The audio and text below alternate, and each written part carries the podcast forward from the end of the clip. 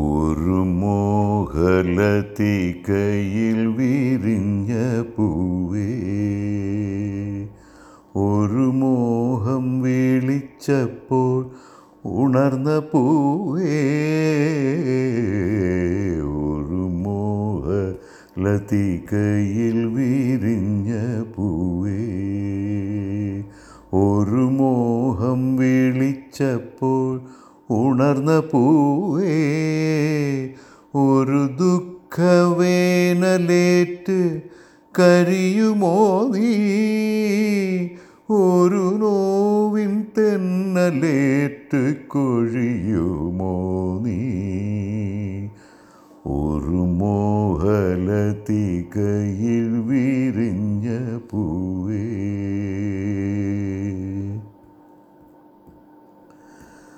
ശരത്തുക്കളറിയാതെ തളിർത്തുവല്ലോ, വസന്തങ്ങളറിയാതെ വളർന്നുവല്ലോ,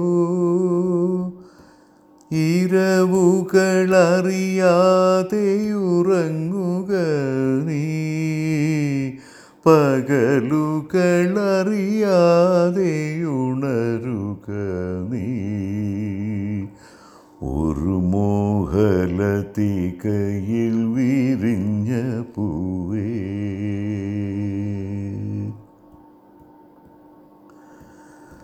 അറിയാതെ നഖക്കാമ്പിൽ കുരുത്ത പൂവേ, അകമാകെ മധുമാരി ചൊരിഞ്ഞ പൂവേ, ഒരു ദുഃഖവേനലിലും കരിയല്ലേ നീ, ഒരു നോവിൻ തെന്നലിലും കൊഴിയല്ലേ നീ, ഒരു മോഹലത്തികയിൽ വിരിഞ്ഞ പൂവേ.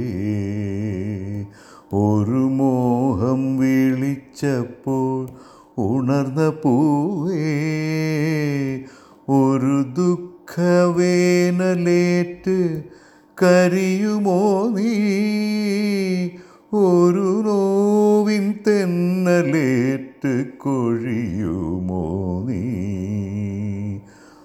ഒരു മോഹലത്തികയിൽ വിരിഞ്ഞ പൂവേ.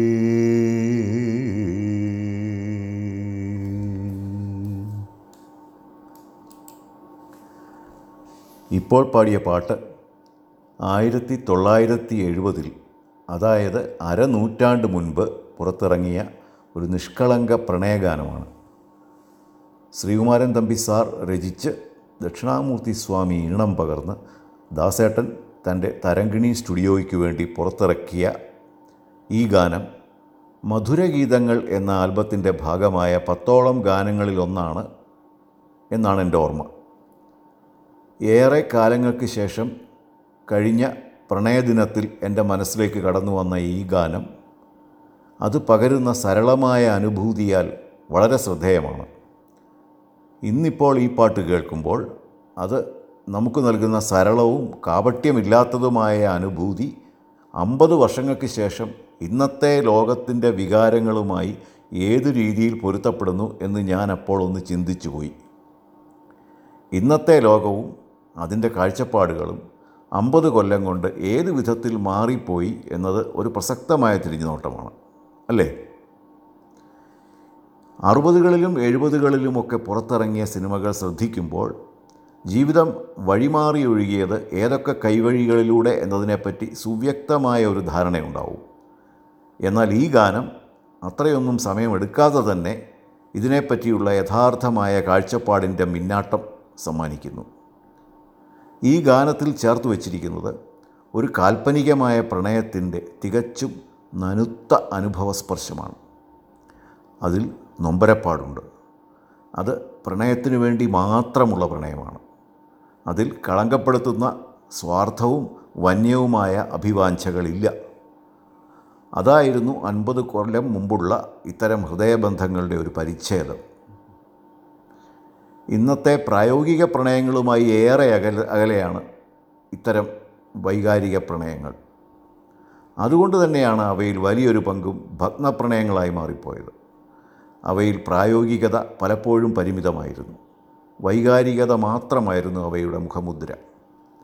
ചങ്ങമ്പുഴയുടെ രമണനിൽ നിറഞ്ഞു തുളുമ്പിയ ഭഗ്നപ്രണയത്തിൻ്റെ തീവ്ര വൈകാരികത പല ജീവിതങ്ങളുടെയും വിധി എഴുതാൻ തക്കവണ്ണമുള്ള ഒരു വികാരമായിരുന്നു. അതിപ്പോഴും ഞാനിവിടെ തന്നെ ഉണ്ട് എന്ന് പറഞ്ഞ് വിരളമായി തലനീട്ടുന്നതും നമ്മൾ കാണാറുണ്ട്. രമണൻ പ്രചാരത്തിലായ സമയത്ത് ആ പുസ്തകത്തിൻ്റെ ഒരു കോപ്പി കിട്ടാനായി അക്കാലത്തെ യുവത്വം മാത്രമല്ല സമൂഹത്തിലെ അക്ഷരാഭ്യാസമുള്ള ജനവിഭാഗം മുഴുവൻ ഓടി നടന്നു. അത് ചൂടപ്പം പോലെ വിറ്റു തീരുമായിരുന്നു. അത്രയധികം ആ കാവ്യത്തിലൂടെ പകരപ്പെട്ട തീവ്ര വികാരത്തെ നെഞ്ചേറ്റിയിരുന്നു അന്നത്തെ സമൂഹം. അവിടെ നിന്നും ഇന്നു വരെ സംഭവിച്ച തലമുറാന്തര കാഴ്ചപ്പാടിൻ്റെ നാൾവഴികൾ മനസ്സിലാക്കാനുള്ള ഒരു എളുപ്പ വഴിയാണ് നമ്മുടെയൊക്കെ മോഹലതികകളിലും ഒരു കാലത്ത് പൂക്കൾ വിരിയിച്ച ഇത്തരം ഗാനങ്ങൾ. അവ മനുഷ്യവികാരങ്ങളെ ഫലപ്രദമായി പ്രതിഫലിപ്പിക്കുന്നു. ഇത്രയും പറഞ്ഞതുകൊണ്ട് ഇവിടെ ഒരു കാര്യം പ്രത്യേകം പറയേണ്ടതുണ്ട്. ഈ പ്രണയത്തിലായാലും ജീവിതത്തിലായാലും വന്ന മാറ്റങ്ങളെ എൻ്റെയൊക്കെ തലമുറയുടെ ചെറുപ്പകാലത്തെ അല്ലെങ്കിൽ എനിക്ക് മുൻപുള്ള തലമുറയുടെ ചെറുപ്പകാലത്തെ നിലപാടുകളുമായി തട്ടിച്ച് ഖേദപൂർവ്വം നോക്കിക്കാണുന്ന ഒരു വ്യക്തിയല്ല ഞാൻ. കാരണം കാലം അനുസ്യൂതമായ ഒരു പ്രവാഹമാണ്. അതിനനുസൃതമായി മാറേണ്ടതാണ് ലോകം. അത് ചരിത്രഗതിയാണ്.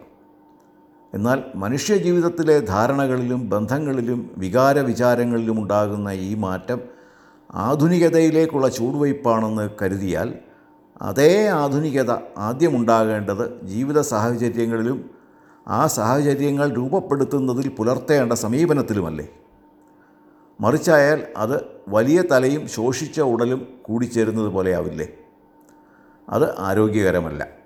തികച്ചും അനാരോഗ്യത്തിൻ്റെ കാഴ്ചയാണത്. കാലാനുസൃതമായ പുരോഗതി മനസ്സിലും മനുഷ്യബന്ധങ്ങളിലുമല്ല, ഭൗതിക ജീവിത സാഹചര്യങ്ങളിലും അടിസ്ഥാന സൗകര്യങ്ങളിലും നീതിയുക്തവും എല്ലാവർക്കും തുല്യാധികാരങ്ങളുള്ളതുമായ ഭരണവ്യവസ്ഥിതിയിലുമൊക്കെയാകണം ആദ്യം പ്രതിഫലിപ്പിക്കേണ്ടത്. മറ്റൊരു തരത്തിൽ പറഞ്ഞാൽ നാം ജീവിക്കുന്ന സാഹചര്യം, നാം അനുഭവിക്കുന്ന സാമൂഹ്യാവസ്ഥ, നമ്മുടെ വ്യക്തിജീവിതം എന്നിവ നേർ അനുപാതത്തിൽ പരസ്പര പൂരകമായിയാണ് പുരോഗമിക്കേണ്ടത്. അതല്ലെങ്കിൽ പ്രശ്നങ്ങൾ ഉടലെടുക്കാം. അനാരോഗ്യകരമായ അസ്വാരസ്യങ്ങൾ വ്യക്തിജീവിതത്തിൽ ഉരുത്തിരിയാം. എൻ്റെ മനസ്സ് വളരെ പുരോഗമനാത്മകവും ഞാൻ ജീവിക്കുന്ന സമൂഹം ഒരു അൻപത് കൊല്ലം മുമ്പുള്ള അവസ്ഥയിൽ കുത്തിയിരിക്കുന്ന ഒന്നും ആവുമ്പോൾ ഒന്നുകിൽ എൻ്റെ ജീവിതം വ്യർത്ഥമാകും, അല്ലെങ്കിൽ എനിക്ക് ലക്ഷ്യങ്ങളൊന്നും തന്നെ നേടാനാവാതെ പോകും. വികാരങ്ങൾക്കതീതമായി വെറും പ്രായോഗികതയിൽ മാത്രം അനു ആസ്പദമായ മനുഷ്യബന്ധങ്ങൾ ജീവിതത്തിൻ്റെ നിറം കെടുത്തു.